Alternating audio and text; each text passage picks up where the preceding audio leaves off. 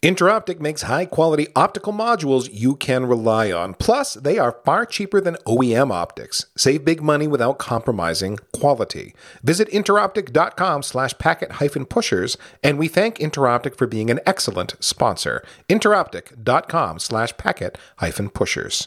The State of the Internet virtual event is being held July 16th, 2020 by sponsor ThousandEyes, recently acquired by Cisco.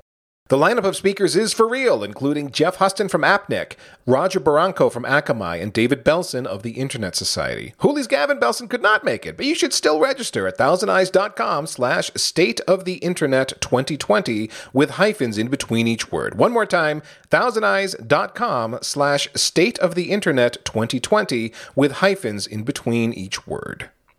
Welcome to Packet Pushers. Today's show is rather unique. What we're talking about is wireless ISPs. Now, wireless ISPs are a form of networking that uses the same technologies that we all do for just about everything else, except maybe the wireless radio stuff is pretty specialized to do that sort of stuff. Anyway, Cory Steele got in contact with me a couple of days ago and he said he's really interested in WISP design and how that works. And do I know somebody that I could recommend? And I went, Do I? And I went, You bet I do. So I got on the phone to Kevin Myers and said, We need to get together and have a chat. And I'm going to let these two guys get in the room and start asking questions. Cory's going to come at it from the point of view of this is what I don't want to know. I, these I've got some ideas. I've got questions I want to ask, and Kevin's going to brain dump on him like about a uh, like a dumpster falling out of the sky. Welcome to today's show. This is Packet Pushers. I'm Greg Ferro. Let's go. So, welcome to our guest today, Kevin Myers. Why don't you tell the audience a little bit about yourself and why you can talk intelligently about WISP design? Yeah, for sure. Hey, Greg. Uh, my name is Kevin Myers. I'm a senior network architect with IP ArchiTechs, and uh, we spend a lot of time designing and building uh, all kinds of ISPs, um, but but notably wireless ISPs. Uh, we spend uh, quite a bit of time and, and have spent on working on their design, refining the design, understanding mm. how they work um, globally for the last uh, about ten years.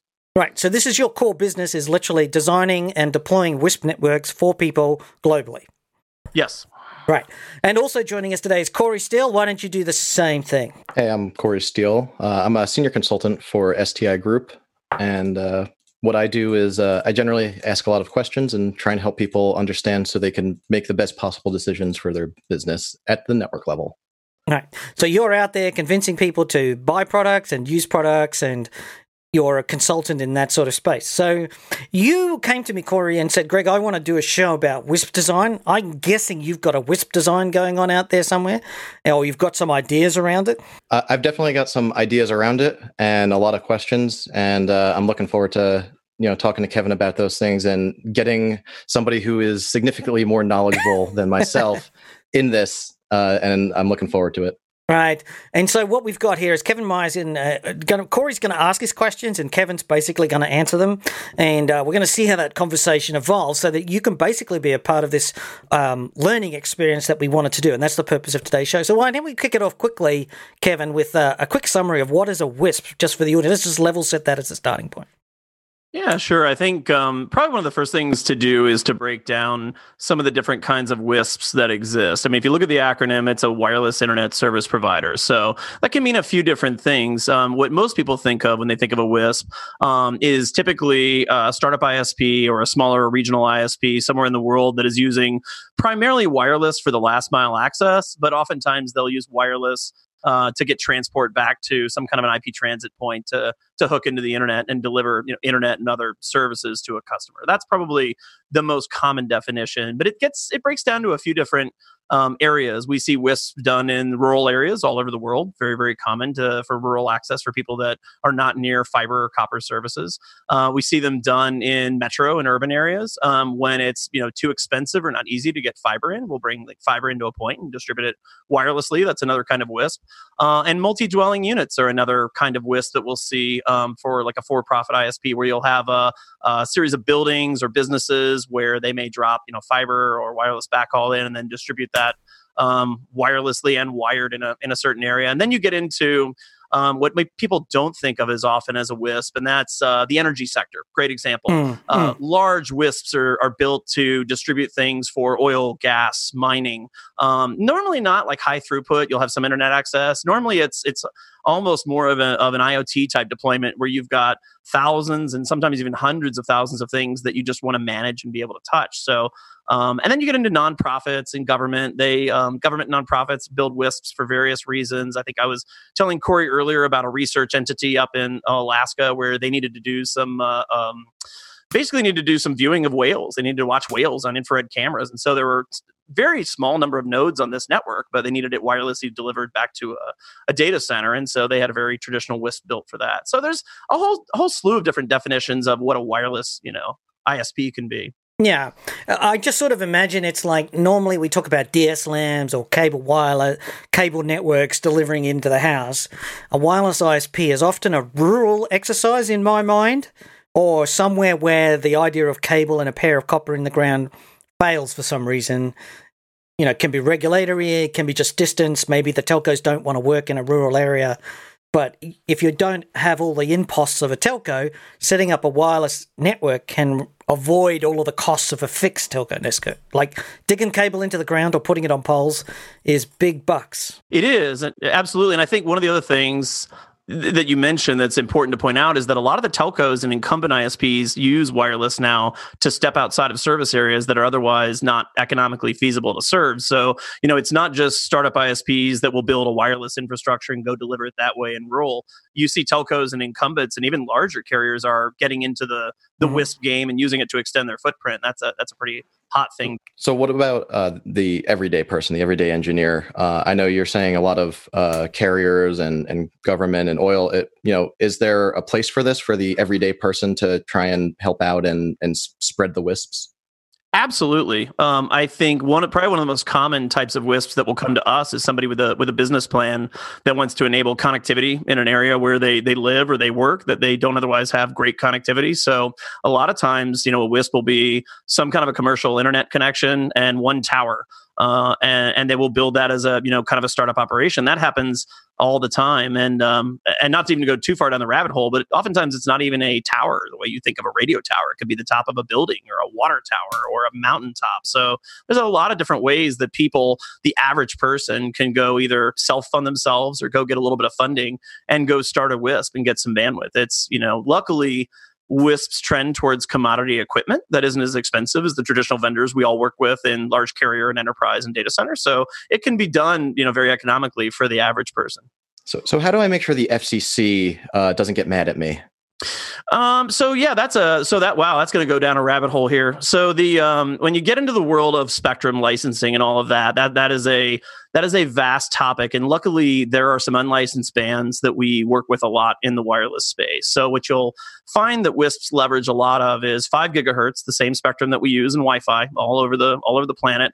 Um, there is some custom equipment that uses that unlicensed spectrum that can be used for point-to-point links, uh, point-to-multipoint links. Um, there's other unlicensed frequencies. I think uh, like uh, uh 24 gigahertz and um, there's a big push right now to unlicense, I think, six gigahertz in the FCC, um, and it's the same globally too. The FCC is is the U.S. regulatory agency, but as you go into Europe, Africa, Canada, all, you know, all around the world, there's you know other entities are starting to try to coordinate this to use some of the same frequencies in the same way. So you'll see power requirements differ by country. You know, some of the things that you can do differ by country, but in general, you know, there's a there's a pretty good coordinated effort to use a lot of the same types of frequencies around the world.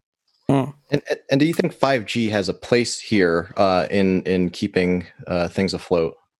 Yeah, absolutely. I mean, the thing about 5G is it's such a wide definition of what it can be. If you look at the frequency chart for 5G, last time I looked at it, there's like, I don't know, 20 or 30 different kinds of frequencies. So, you know, it's definitely a very wide ranging standard, if you will, even though they're still kind of working on polishing that off. And so, uh, you know, CBRS is a great example in the US that the everybody is pushing towards in the US, which is a kind of a rehash of the old WiMAX frequency space. It's a 3.5 gigahertz spectrum that is designed to be like a light licensing. They call it PAL, priority access licensing. It's very, very easy generally to obtain. And then their um, Google has actually gotten involved in it because they help control um, who has access to the licensing. The radios actually have to call into a service that Google built.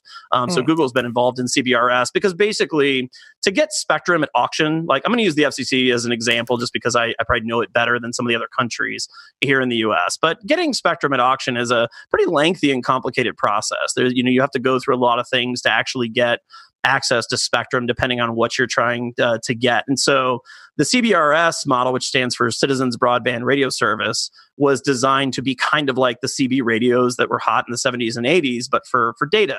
To say, you know, I want something that is fairly easy to use. It's not quite unlicensed. That was the original intent, um, but it got uh, to be a little bit more regulated in the model that just went in production um, very recently. January of 2020 is when it went on to trials into full production. So, So, so how do I get into that?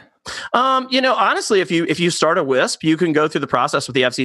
Once you have a business name and an entity name, you can go to the FCC, and there's a website to start going through the process. And if you're in another country, there's similar bands to CBRS in other countries that you know you Hmm. can go to whoever is regulating frequencies in your country um, to go start applying for that, along with any other frequency you want to use that's licensed. The philosophy So- there is that the CBRS spectrum isn't being heavily utilized enough, and there's more value to it if it's being given to people to use as CBRS. However, you can you've got to be careful that you don't stop on each other. So there is a, uh side channels and signal strengths, and too many people using it. You do have to register it. It's a self uh, self healing system in a way. They're sort of letting the market sort it out. And if something, if somebody is whining that somebody's breaking on, you know, impinging on the others, there'll be a, a, a arbitration process, which the local spectrum body. But basically, they're throwing over the CBRS spectrums to to wireless companies to use as though it was open open spectrum. But it's not quite open. Is that right? That's exactly it. It's a very light. It's a light touch licensing. touch, You're yeah. priority access licensing (PAL) is what they call it in the U.S. And so you're exactly right, Greg. It, it's intended to be rapid to deploy, to not get mired down in a lengthy licensing process, but still have a, a little bit of control so that you don't you're not stepping over all over each other. Yeah, in theory, you should be able to go and check if anybody's using that spectrum in your area, and then you would know that capacity is available. Yeah, your radio actually checks for you. That's the whole point of the Google coordination is the radio will mm-hmm. actually check and coordinate frequencies as part of a of a of a basically a countrywide database. And if they aren't registered, you can go and complain. Yeah, yeah, you can always complain. There's there's always a forum at the FCC for complaints. That's that's for sure. So, do these radios all have to be able to scan for uh, this, or is there a central radio that checks the frequencies?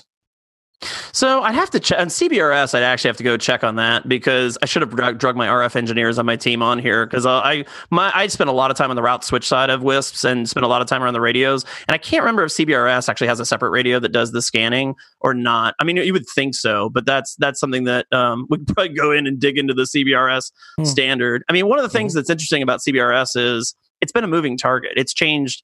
Like it just went prod two months ago, right before you know um, you know everything changed in the world and they have changed it a lot over the years. So cbrs is is kind of like 5g and people classify it as 5g in the sense that in the last 18 months it's been a moving target as far as what vendors were required to do and what they were supposed to do um, and that's changed a lot. So you know you'll find if if you're having a hard time finding everything laid out exactly in cbrs to to fully understand it it's because it's been very very uh, it's been changed a lot over the last 18 months So, from my perspective, CBRS is probably uh, the biggest tool we we have here to, especially with it going into production. Being able to use that to to deploy wireless cheaply is probably the the best bet. Uh, what are your thoughts? There, so this is this is where we kind of get into what terrain and what area are you trying to serve because you get to start getting into frequencies and antenna types, which um, certainly isn't my primary area of expertise. But I, you know, I play an RF engineer on TV, and I spend enough time around it that I can give you some basic overview concepts.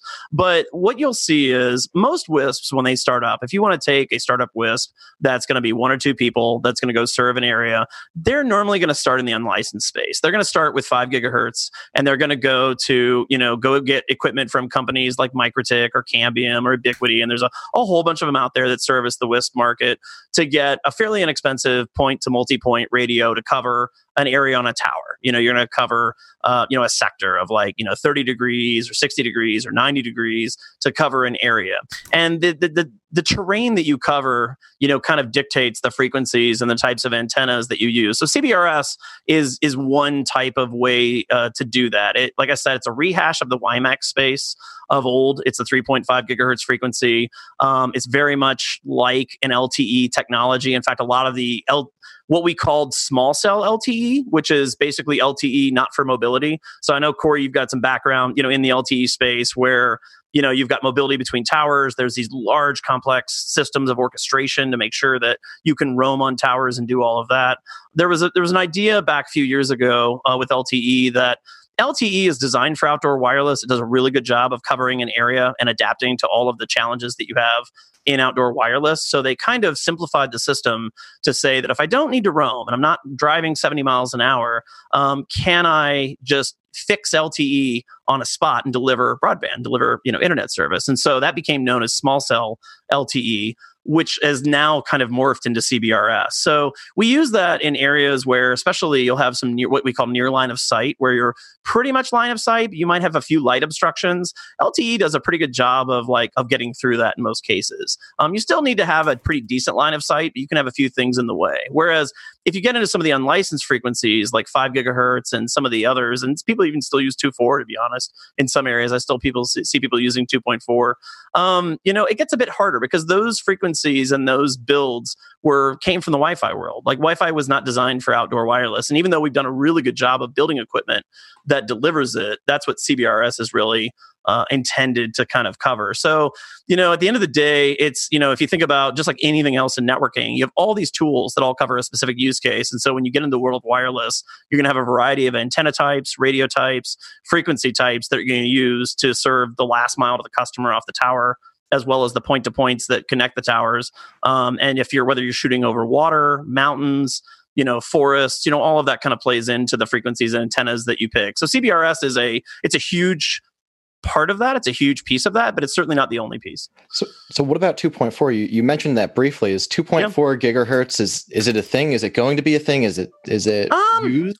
It's definitely people are people have trended away from it in a lot of areas, but this is where you have to start looking a bit internationally. So in the US, 2.4 is definitely people don't really like to use it unless you're in a very very rural area where there's almost no competition for space. But I do a lot of work in South America. I do a lot of work in in Africa and and um, other parts of Europe. And you know, if you're in the middle of Africa, you know, in the middle of nowhere and you've got no civilization for two or three hundred miles, sometimes you will see 2.4 used because there's no contention for the spectrum. Um, it's distance wise, you know, you it the wave will propagate a little bit further and not be quite as susceptible, you know, to scattering and things in the way like you would in five gigahertz. So even you know in other countries um, or really remote areas, you'll see 2.4 still used sometimes. Wow, that that's uh that's great to hear that 2.4 isn't dead just yet. Yeah. I mean it's not like, you know, it's certainly not a hot thing, but it's definitely not dead. If that if that solidifies it for you. This is the sponsored part of the podcast. We were talking about the thing, whatever that was, and now we're going to talk about this other thing from our sponsor. And hey, no need to press skip. It is not going to take me long to help you understand what Interoptic is all about. Interoptic makes high quality optics for your network gear, and they sell them to you far cheaper than the network vendors are going to sell them to you. That's it. That's the main thing you should know about Interoptic.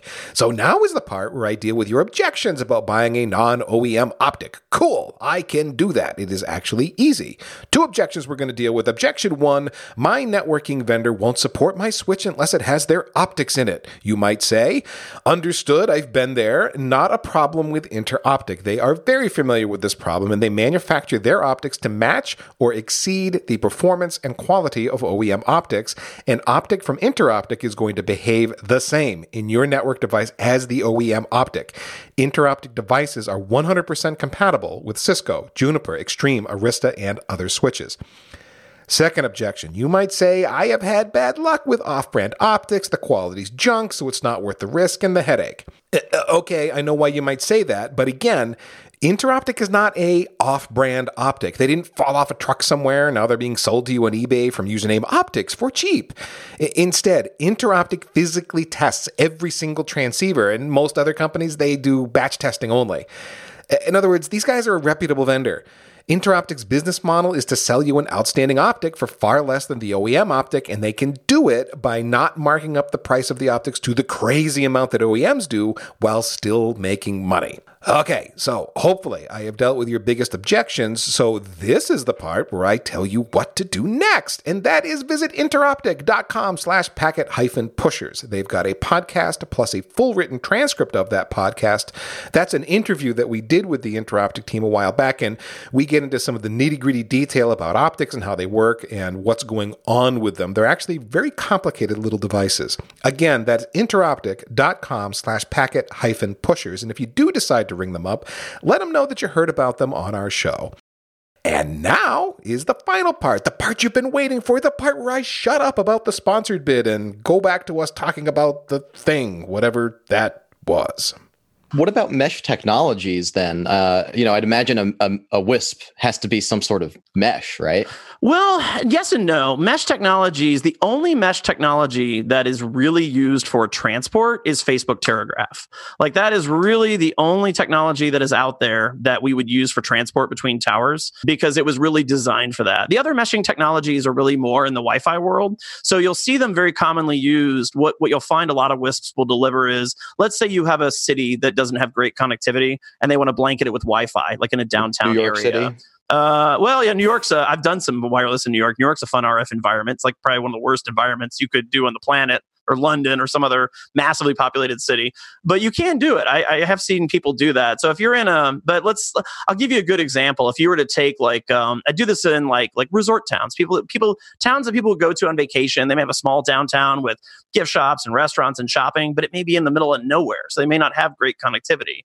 But people want to go there and shop and stay there. So oftentimes you'll find WISPs will deliver bandwidth via point to point shot to a building in the town. And then they'll use a mesh, a conventional outdoor mesh wireless solution to blanket that town with access, um, or or some apartments or flats or um, or you know college dorms, like anywhere that you have multi-dwelling or a lot of people together. Mesh solutions uh, often get used a lot, and then we'll deliver it with fiber or some point-to-point RF shot. But Facebook Terragraph, which I, if I memory serves, it uses 60 gigahertz for the meshing technology, is the only solution where we actually use it like it is a transport role. Um, there is a there are a couple vendors out there that have tried this and they've they've had some some varied success, but it's multipathing when you're dealing with transport across larger distances is a very hard problem to solve as far as far as congestion on that and and the frequencies that you use for meshing. Um, some people use 5 gigahertz some people use 60 gigahertz and and it it becomes a complicated thing. It's doable but there's some complexities in in traffic engineering and traffic management which is a challenge for all wisps because mm-hmm. if you think about it think about the world we work in in data center and enterprise speeds are all fixed. 10 gig is 10 gig 1 gig is 1 gig 100 gig is 100 gig and that's what it is. So you're routing architectures that go on top of those um, can be pretty, you know, pretty predictive and, and reliable in the way that you manage your traffic. But if a link that you have that is a gig physical or 10 gig physical suddenly drops to, you know, 635 meg, and then goes back up five minutes later to 785 meg, then you have a very elastic problem on your hands of how to manage that bandwidth. And so that creates even in point to point topologies of point to point RF links, that's a challenge. In meshing, it can be even more of a challenge of how to manage that. I would ask, how do you manage that in a mesh? But I feel like the answer is going to be, well, I'm going to drag something out of the graveyard that Greg is going to love. I actually saw somebody try to solve it with Trill. Um, somebody actually used wow. Trill to try to solve to try to solve the mesh, and actually it worked it worked pretty well, but it, it, it, it definitely had some challenges. It would, it, and probably related to implementation, not the actual protocol itself. Yeah, there were there mm. were some behaviors that wireless ISPs wanted to see on it mm, that yeah. were not easy to implement, but the, the, the, core concept was actually pretty sound in it. It was a it was a yeah. pretty neat concept. the mistake they probably made was to use Trill instead of SPB. If they had used SPB, it would have worked fine. You know, and that's a great point. I, I actually I know that company. I may go back to them with SPB now and see if they can go throw that on the on the in the dev board. Yeah because SPB was almost perfect for exactly this environment. For sure. Could you clarify SPB? Shortest path bridging. Yeah, that's right. Which was a Ethernet over Ethernet overlay yeah. protocol. I think Extreme is heavy in that, aren't they? Or were one of the developers in the RFC? Yeah, well, Nortel, uh, the Extreme was the company that ended up with the company that was heavily pushing Avaya uh, That's right. The, it wasn't a Avaya thing. I do. Yeah, I do remember thing. that now. And yep. it goes back further. Uh, but what happened was um, when they came to developing an Ethernet over Ethernet protocol, the IETF went off and then came up with Trill. And because the IEEE dithered and took so long in the 802 group, the Trill came out first. And Cisco went like, we want a product to sell now. Everybody wants Ethernet you know this ability to do overlays so they can scale up the data center and at that point in time, Cisco didn't want to do IP overlays. They wanted to do Ethernet overlays. Um, so you talk about today. We talk about things like ACI and EVPN. Cisco was very anti that back in the day. They did not. Yeah, it was want- all FabricPath. it was all FabricPath, Yep. and they were very anti this EVPN, VXLAN type stuff. They thought that was the work of the devil, and that shouldn't happen because they were going to be forced to change all of the ASICs in their switches, and they didn't want to. And so they started to head down the SPB Trill path.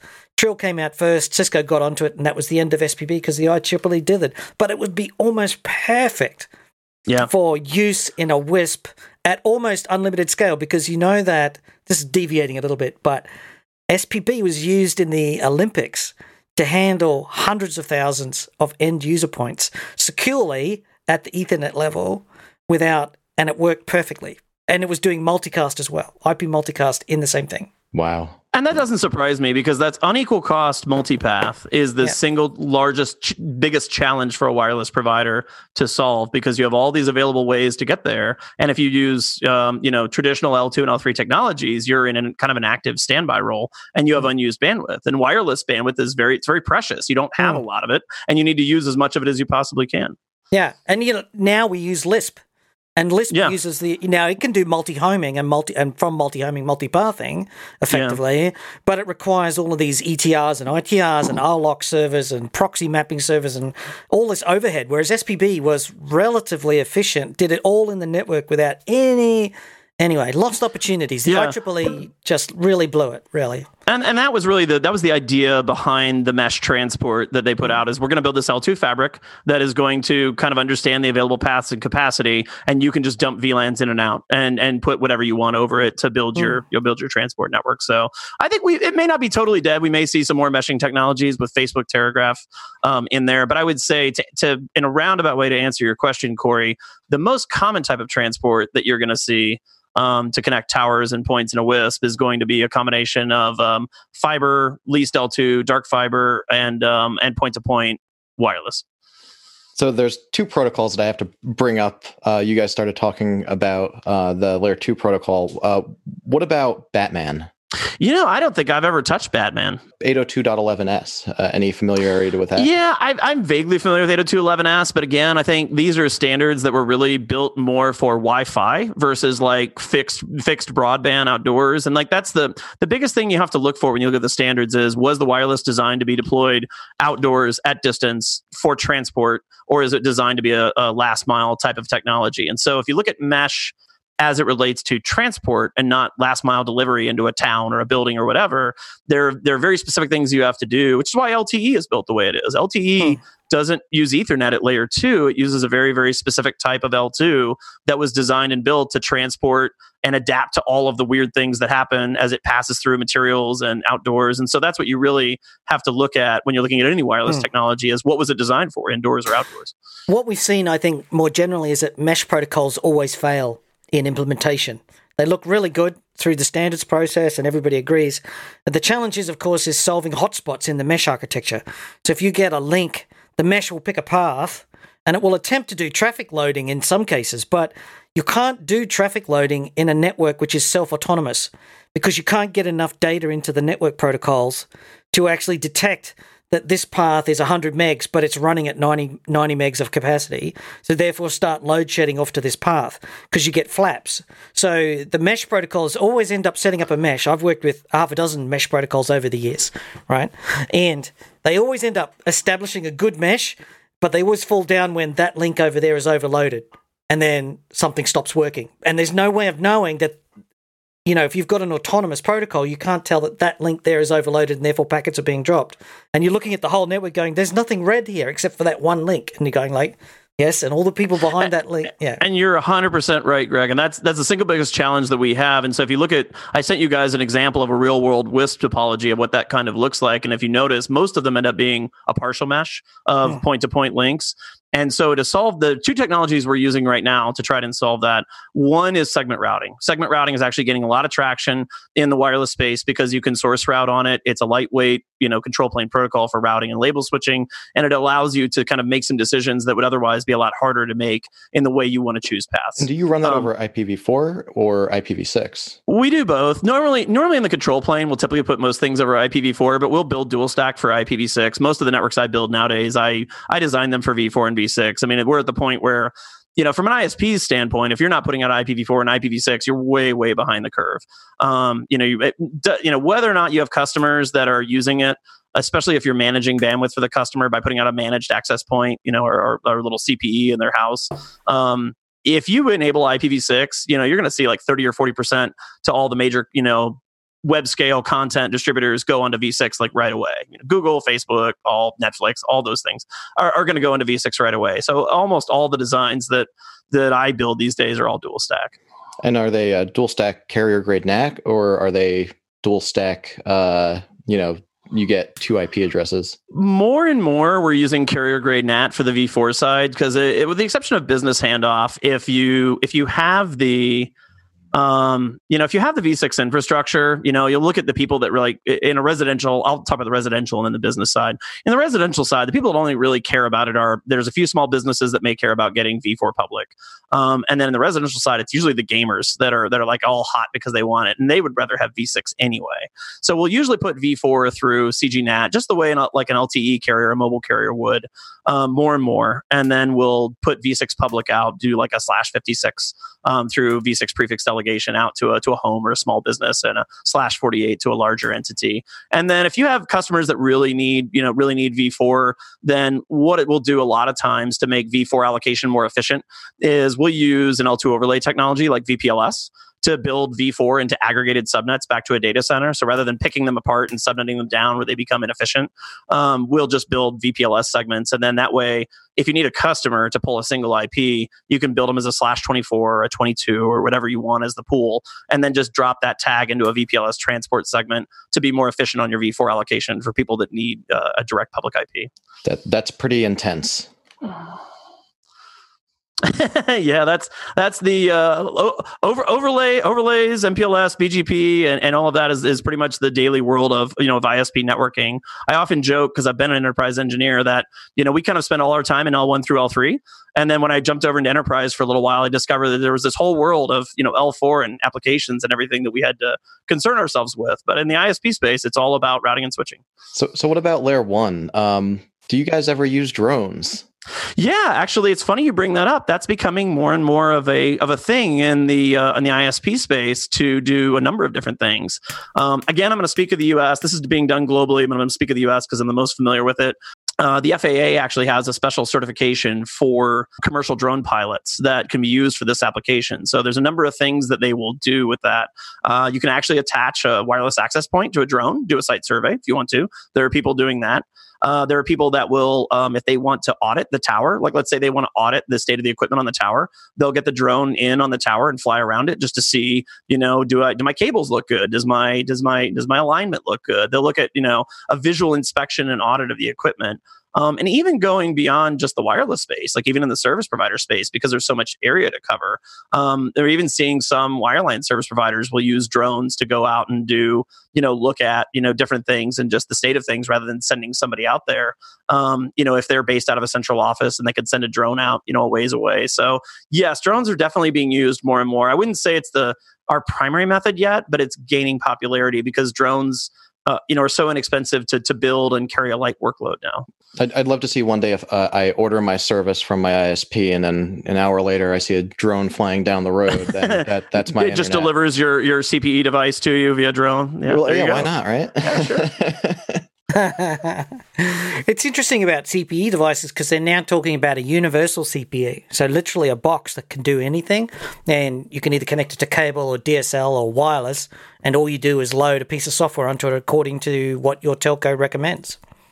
Um, and I think that's something that's really got legs because um, this idea of having you know every different company has a different box and it's proprietary and it has this feature and that feature be a lot simpler if the same box was everywhere a bit like telephones in the old days all telephones were fun yeah, no, I think that's a that would that would be a great thing to see because you're right. We do have so many different flavors and vendors, uh, you know, choices of things to do that it's a uh, um, you know, that's a conversation I have with ISPs every day. It's where what what CPE do I put for residential and small business? What do I use for handoff for hmm. enterprise or carrier to carrier? It's it's something that we you know deal with all day long. So having a more flexible box that's you know not platform specific, I would to me would be a great thing in the industry. Yeah, and the idea would be is that you go and buy one from whomever, and then just put your favorite software on it, and, that, and yeah. then it's up Almost to like you. cable to modems were like that in the U.S. Yeah, for a while. like you could buy a cable modem from Best Buy and register it with a number of different providers. Yeah, Yeah. It, it lost turned out a favor because the uh, the manufacturers wanted to lock in deals with the telco to buy their box, and you know they wanted to sell millions. They didn't want to sell them via Best Buy and all that sort of stuff. So it fell out of favor um, when companies like Cisco said you have to use our cable box on the end of our cable head ends. You know. Our DCMTS and all that, so it became a really popular way. And then Comcast realized they could actually invoice people twenty bucks a month for the modem, you know, or ten bucks a, and it became like a straight up way to gouge customers all around. So, not that I think that ISPs are all nasty people, you know, nasty organizations, shall we say, but uh, they are. So I'll give you the counterpoint to that, Greg, because you're you're right. That is definitely that's definitely a Yeah. profit center for some. The biggest reason, as a designer, I like having a managed CPE out there is it reduces our truck rolls and our overhead because Mm. so many people call in and complain about you know the very most common complaint coming to an ISP, whether it's a wireless ISP or any other ISP, is you know your service sucks. I'm not getting my speed, and all the meanwhile there are six MacBooks and an iPads on the kitchen table that are like chewing through 200 meg of Apple updates, you know that nobody knows about. So they'll do a speed test, get 10 meg, not realize the devices are chewing up all this, you know, data in the background. And so one of the things that's helpful for the ISPs to have the managed CPE is just the visibility to say, you know, here's how you're using your link, you are getting your speeds, and it reduces their cost and truck rolls. So from the other side of the fence, that's one thing we like about having the managed CPEs is it does make it easier and less costly to ensure that you're getting what you're supposed to be getting. Okay, so how can I, a normal engineer, uh, use my skills to help municipalities or other places get internet, especially for you know people who are trying to do some tele education through the pandemic? You know, is there something that you know some regular network engineer can do to help? Yeah, absolutely. I think um, you know if you want to look at starting a Wisp yourself, probably one of the first things uh, um, to do is Eh, go look at you know go look at the designs and the and the the information that's out there about you know how to build a Wisp. There's probably a number of resources that are out there that will give you an overview of how to do a kind of a one man startup Wisp.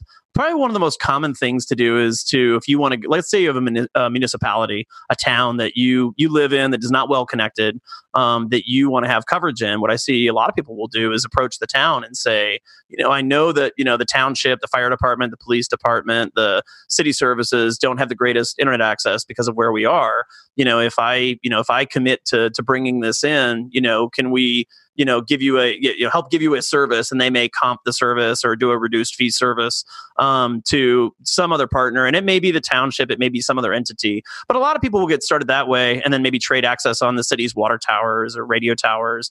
And that's the way a lot of people will get started and then they'll typically move to building their own towers and putting things up. But that's the first place to start is where can you get internet from? That's really the first decision before you get in the wireless side of it you've got to figure out is where is it economical to get an internet circuit that is most importantly legal to resell. You know there's a lot of people that are going to re- you know just buy a home connection and resell it and that works for a while. It's not technically you know compliant. It's out of you know it's not in the terms of use to resell a home you know internet connection and eventually they'll kind of figure out based on the bandwidth patterns um, that you're using it to distribute it to somebody else. So your isp may or may not get upset with you but there's plenty of ways to actually get a circuit that's legit to resell from a number of carriers and what you know the biggest thing you've got to do is go figure out where that is in an underserved area.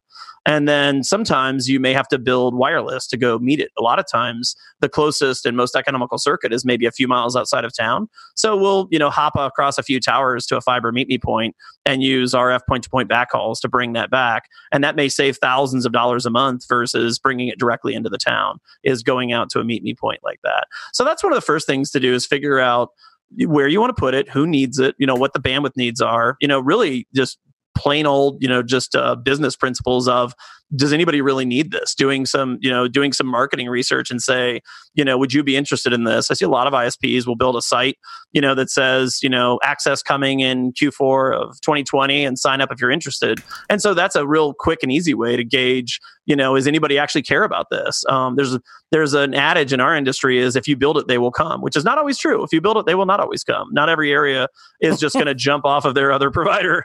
Um, yeah. You know, everybody thinks in the U.S. we hate on Comcast and we hate on Verizon, and you know, and I'm sure in the UK you guys hate on British Telecom and whoever. But you know, there is this idea that everybody's just going to abandon you know their incumbent because you show up is not entirely true. So market research will go a long way before you get in the technical bits, and then once you get down that road, you can start figuring that old story about the the bird in the pile of poop. He's warm and he's happy. you know? That's exactly it. and the and the cat comes along and st- and catches a bird and, and eats him. And the answer is, of course, if you're warm and happy in a pile of poop, you should shut your mouth and enjoy it. yeah, it's it's exactly like that. Um, and, and, so I think that the um, I, I, think that when you're starting an ISP, figuring out who needs your figuring out who needs your service, and then solving the technical bits of how you're going to deliver it and the economics of it is the next thing that you've got to look at. And that's probably the biggest thing I see when most people are starting a WISP. It's all about what radio do I use? Do I do this? And the thing is, you first have to solve the business case and the and the IS, the transport of the internet in, and then you can get into the technical bits of how am I going to deliver this wirelessly and what's the best way to do that. Pausing the show for a moment to talk about virtual events.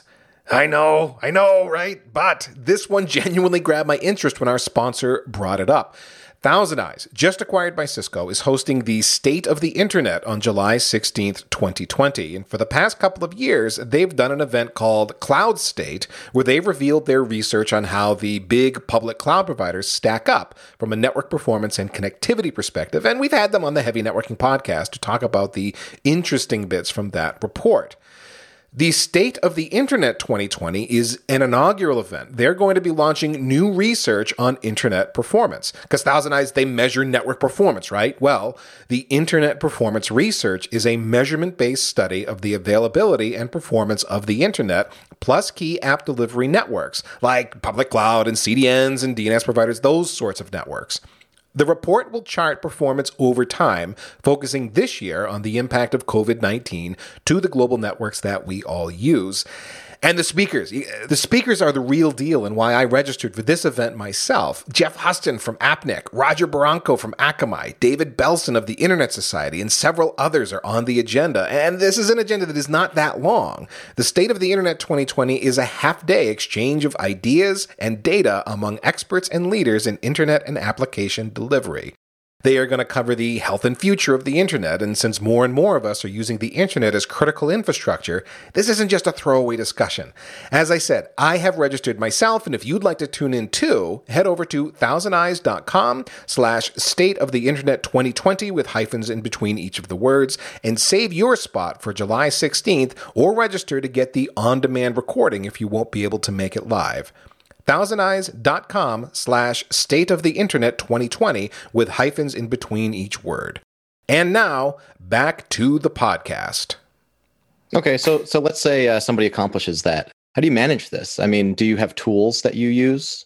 It, it's all manual. We log into every piece of equipment manually. There's no automation. No, actually, I do come across a few networks like that, but luckily, oh man, you just scared um, the scared, scared the heck out of me. Yeah, no, sorry, a little shock factor there. There's a few networks that come across like that. Luckily, there are some tools that you can use. Some of them are common tools that we use in mainstream network engineering, um, orchestration tools like uh, like Ansible or you know or some scripting. You're finding more and more. Um, there's some vendor tools for the management of radios. Most of the the vendors that make radios will give you some management tools to provision them. Um, unfortunately, that's still very vendor specific.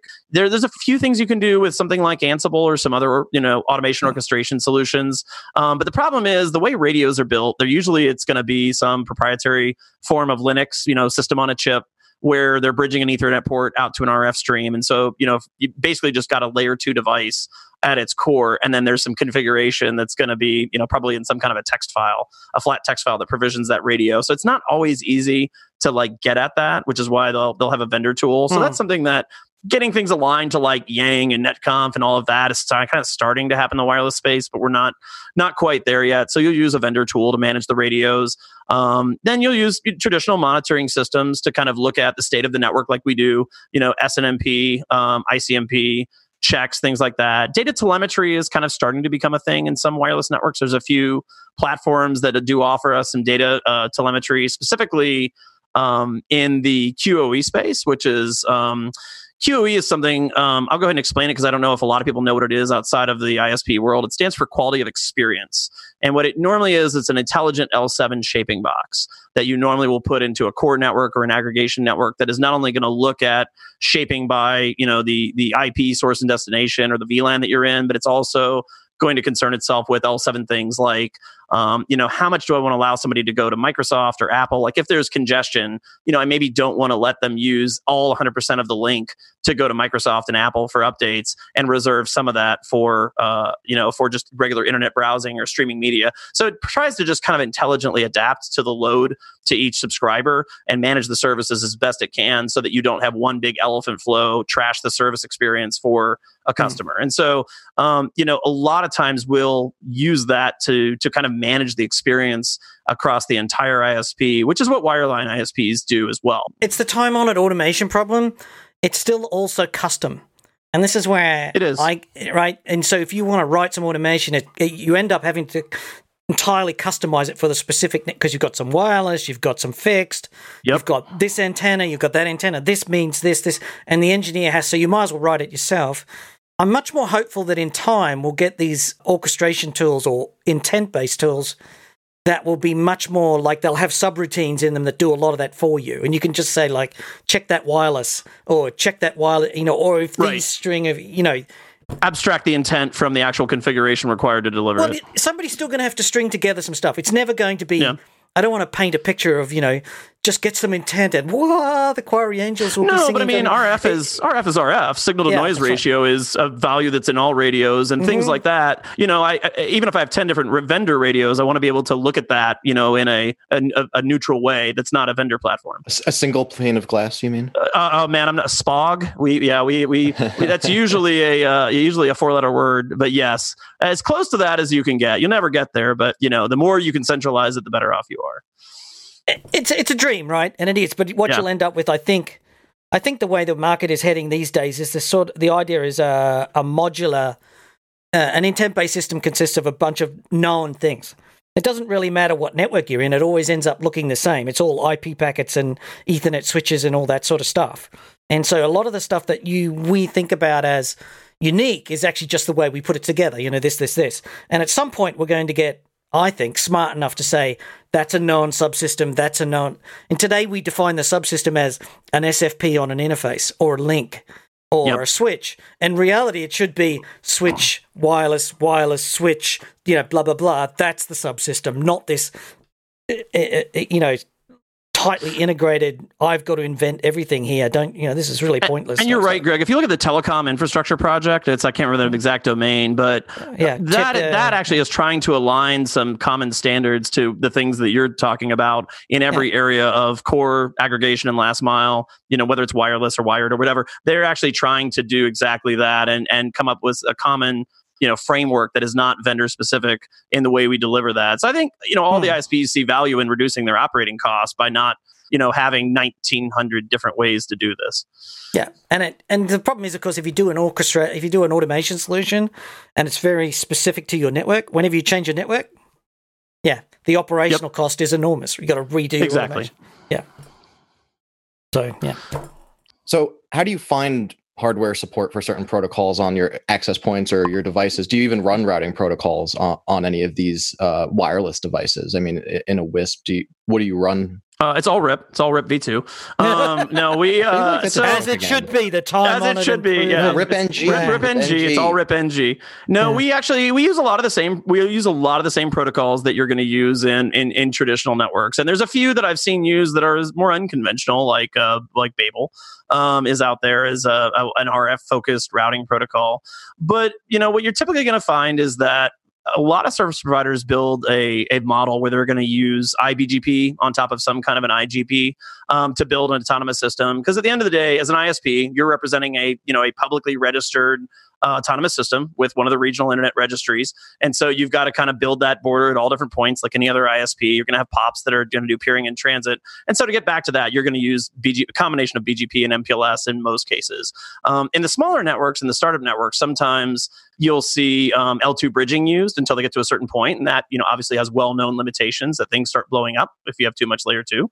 Um, and then you get into routing like OSPF is a very common progression. Um, and I will say a lot of people that start these things are not network engineers. So you ask, you know, Cory specifically about how do I, as a network engineer, get into this? You know, you've got a huge advantage because you understand the OSI model and the layers and the routing and switching.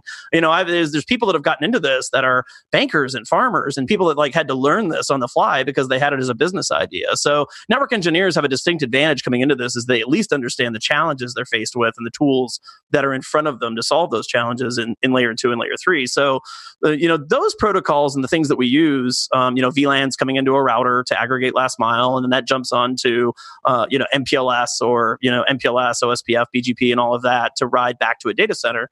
Those are look very much like what you would see in other networks. Where things get a little bit different is the traffic engineering because as we alluded to earlier, not all the links are equal. So trying to manage where all that traffic goes uh, can definitely be a bit of a challenge. And as I mentioned earlier, we're using segment routing now to try to solve some of those problems. And mm. um, I was out at Google recently and last fall uh, with uh, um, Faucet, which is an open source SDN controller uh, for OpenFlow, and we're actually looking at OpenFlow uh, to mm. do hmm. some path decisions and getting information from the radios and feeding it into uh, OpenFlow. So that's that's something that we're kind of experimenting yeah. with because it's so got that's some going down the that's going down the direction of using OpenFlow for a small subset of traffic and then exactly. using BGP for most other stuff. Correct. So. Exactly. You use OpenFlow for you use OpenFlow and an SDN controller to solve that really complex, hard problem, and then yeah. dump it off to traditional routing transport where things become a little more normal. Yeah, that's right. Because people just can't believe that OpenFlow actually works but it does. Uh, it but, does. You know. I, you know, if it, nobody's ever looked at Faucet, Faucet is a great, like, actual operational, ready to run controller that isn't this just mess of code you've got to tinker with. It's, you know, you can run it out of the box. It's uh, we really liked experimenting with it in the wireless space. So, so how does uh, SRV help help you in doing the the deployment or the management? How does it help?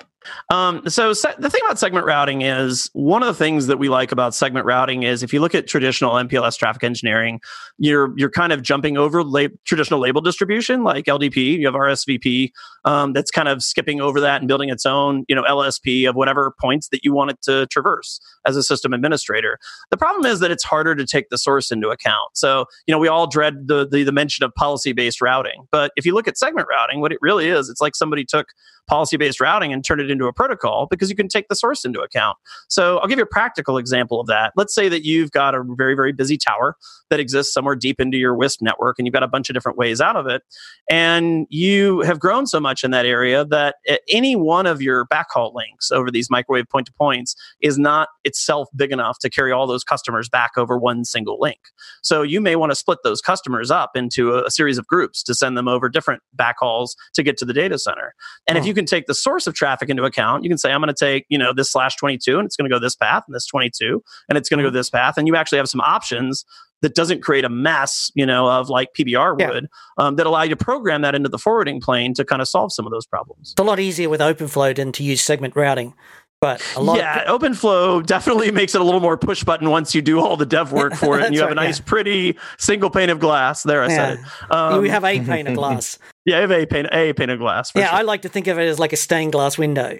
You know. Yes. So yeah and it's stained where the network is down. Yeah. Is that what you're saying? Yeah, I, I like to see uh, segment routing as open flow avoidance. It's like the telco way of saying, I've got MPLS, I understand BGP, I want more of the stuff that I've already got because I'm too stupid to actually change. And so I'll get segment routing and it looks like MPLS, it smells like MPLS, and it's you know, you know that joke about the Irish, the three Irishmen walking down the road.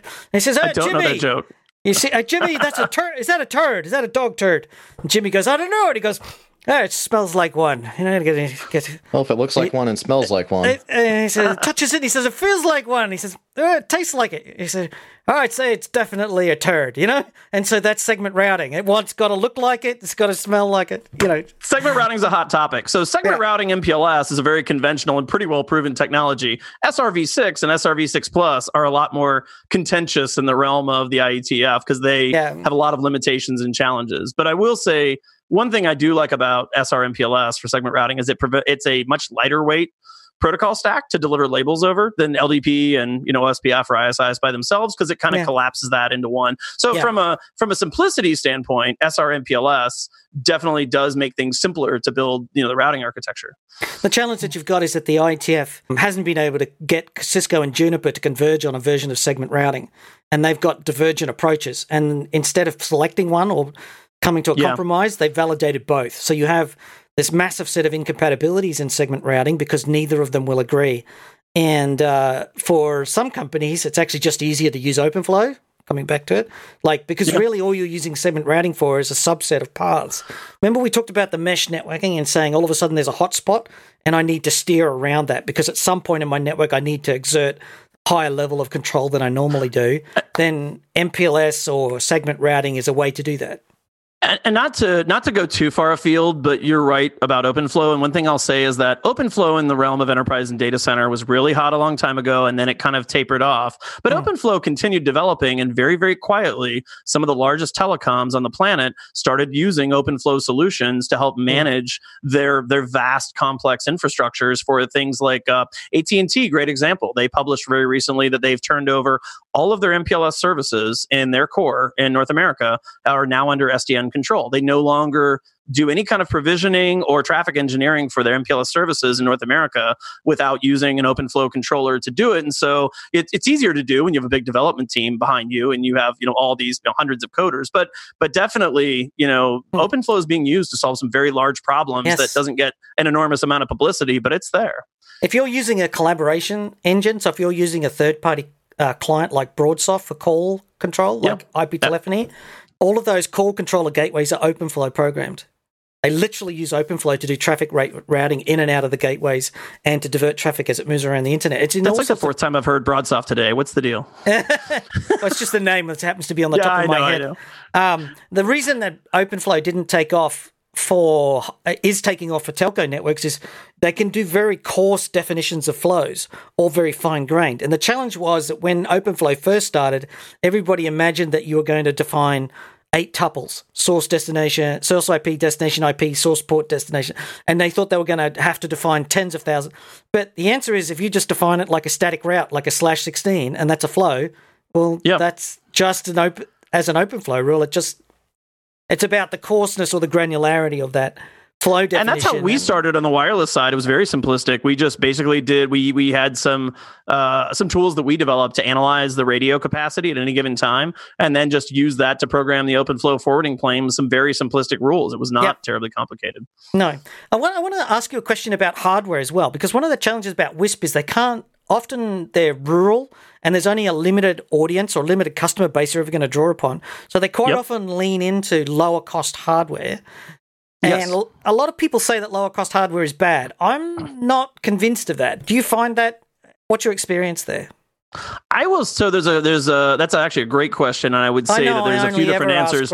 No, you only ask great questions. Um, but that that piece right there, but getting into the idea because I spend so much time in open networking and and white Yep. box and commodity networking, this is something that I'm very passionate about. And you're right. If you build it the right way, if you understand the limitations, and that's probably the biggest single biggest thing. You know, no one solution is going to be perfect for everything, but if you understand the limitations of the lower cost solutions, and I'll throw just a few names out here of people to look up. Uh, MikroTik and Ubiquiti are incredibly popular in the wireless uh, space for WISP because they're very low cost uh, platforms.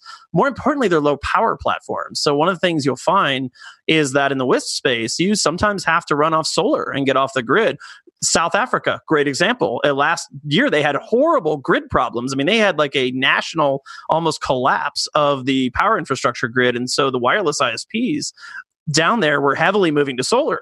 And one of the things you'll find is that Cisco and Juniper don't really have anything that can come anywhere close to touching the power budget of some of the solutions like uh, MikroTik or Ubiquiti. I mean, you can run for days on a very small power budget with, you know, up to 10 gig of traffic on some of those solutions. So I find that when they are used, um, you know, where their strengths lie, they can be very reliable and stable solutions. The problem is when you get a router that costs 100 bucks that can do MPLS and BGP, um, people often find ways to get themselves into trouble, you know, and there's all kinds of, you know, bells and whistles that get turned on. And so I find The biggest problem with some of the reputations that the lower cost equipment manufacturers will get is often that people do try to do so many things in there and they don't really take time to analyze what their strengths and weaknesses are and, and yeah. use them to their strengths. Yeah, but you're also not getting a kitchen sink and a microwave, you're just getting a router or a yeah, switch. You get a you get, if you can get a router for hundred bucks, why why would I spend ten thousand dollars on a router that will pass one gig when a router that will pass one gig that's hundred dollars is is doing the same job with ninety five percent of the features I need? But it might not have segment routing version six. Yeah, it might not have know, segment routing. I'm not going to have this, yeah, insanely, you know, deep feature set that only, you know, a small fraction of the customers use, like we find in, you know, Cisco yeah. and Juniper and yeah. all the corner cases. But you're right. And that's, and so one of the things that we find some interesting topologies that we build to kind of work around those limitations because there are times when we have to build things that are very different than what they look like in larger carriers because it's not cost effective to say, well, yes, I could I could get segment routing and all this really high end stuff in there, but I can't afford to spend hundred thousand dollars per point on the network to put a box in there. No, it's never going to happen. I don't. I have to buy an advanced, you know, platinum double gold uh, license with diamond encrusted bracelets on the outside to get the feature that I want or whatever. Just charge the customer right. twenty dollars a month in the service for that. Yeah, yeah, that's right. It's exactly yeah, twenty bucks a month. You'll you'll get it back in five hundred years. Yeah. Um, I, I, so I just I think that's important. And the other thing is that if you can get low cost equipment, you can also start self sparing.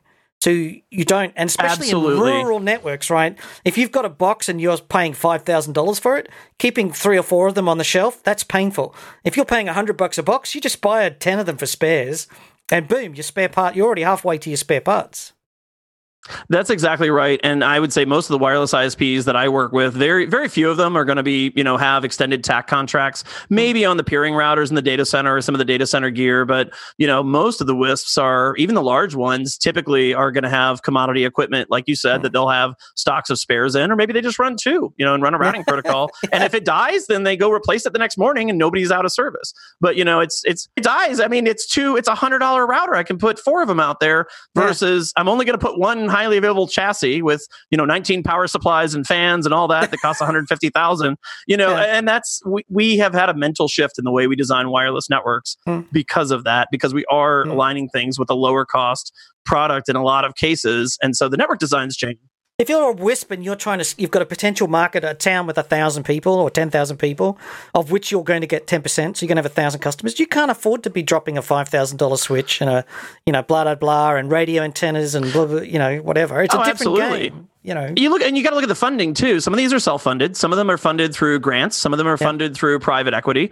So some of them the community the, gets into into it. So the one thing you have to think about is unlike uh, enterprise and data center networking where we have budgets that we're always trying to fill so that we get more every year you have one bucket of money a lot of times to build the main the, the service area that you're trying to cover and then your recurring revenue or maybe a few future cash infusions will fund that growth. And so you want to cover the largest service area that you can reasonably expect mm-hmm. to cover you for the lowest cost footprint. Mm-hmm. Yeah, and a lot of times it's you know people will come in with more expensive gear and they say, "Well, I want to do this because we want to build it right with these protocols, and it's got to look like this." I say, "Look, if it's the difference between people getting online and getting internet and kids being able to access education, who cares if we're using OSPF or BGP or segment routing or, or if it's some... the difference between internet or none? I would rather have it not be mm-hmm. the most perfect design and and have some semblance of internet there where there was none." And and in theory, and it doesn't actually work out this way. But in theory, the lower cost gear is going to be less reliable. That's not actually how it works. But no, it doesn't. and, and but if you need to make that trade off, just say like this isn't a wireless ISP. This is not meant to be five nines. This is meant to be ninety nine or ninety five percent. If you lose it for a day or two, the world I'll, isn't going to end, you know? I'm going to give you a very short story, Greg, to illustrate that yeah. point that I use with everybody. Um, I had in, in the enterprise space, I had a large, large Fortune 500 that we were putting uh, mainstream vendor routers into that was probably a million dollars worth of big chassis routers to build their flagship data center. And the vendor was behind on their timeline. They were delayed by like 12 weeks and they said, well, we can't get these in there. The data center had to go live. And this company was already using, I think they were using MikroTik for like some wireless hotspots. And I said, well, guys, let's just get a couple MikroTik routers in the data center and light up these IP transit links and these links into your corporate MPLS. And, you know, when the other ones get here, we'll put them in. And they said, well, you know, that's, is that going to work? And I said, well, it's going to work a lot better than the vaporware you have right now. You have nothing. So we put those in. And and the funny thing is, we ended up running that flagship data center for a Fortune 500 company. I think they were like a 19 billion dollar company on routers that cost $800 a piece for like two years. And the only reason that we had to pull them out is because the mainstream vendor wouldn't actually take the money back. Because about a year in, somebody realized, hey, we're running the whole company on $4,000 worth of routers in this data center. Why do we need these a million dollars worth of routers? And the answer was, we really didn't. But they they felt that they did. And Hmm. so I went back up and put the mainstream vendor routers in because they wouldn't give them a, a refund. But, you know, I use that story because I have a lot like that to illustrate that if you understand the gear, you understand what it's capable of and how to deploy it, it doesn't have to be, you know, a major vendor logo on the outside of the box. There's ways to do it with other kit. Yeah. Coming back to the and- open OWRT thing, uh, it, it's uh, always very fun to poke some fun into some open source technologies and and get a little bit of an understanding to you know be able to do that. They've got the OpenWISP, uh, which you know people can install in VMs and go ahead and test out. Yeah, I mean, uh, it's it's horses for courses here. You know, if you're building a Wisp and you get a one-off grant to kickstart the business, you need to build as much of that network as possible, so you've got customers coming in. Because that you might never get another grant, so you're That's better it. off going cheap and going as wide as possible. Because when that revenue is flowing in, you've then got you get to make choices. Or when you got 50 people who are like, "Well, we want this," you're like, "Well, we don't have the money to deploy access points to you guys." And Yeah, I'd put the right. money into the radios, to be honest. The radios Yeah. make a big difference. And I I would put all the money into the radios that you possibly can because there are tiers of quality in radios and they do make probably more of a difference than the IP networking. So I'm going to put my money into radios and get inexpensive routing and switching to bring it all Hmm. back to a DC. Yeah, or you know, into your internet pipe. Yeah. Literally, yeah, the or wherever it the wherever the internet pipe- internet lives. Yeah. I, it, data center is a funny world uh, word in my Mm-hmm. world because data center to me has been a traditional colo and you know Equinix or whatever.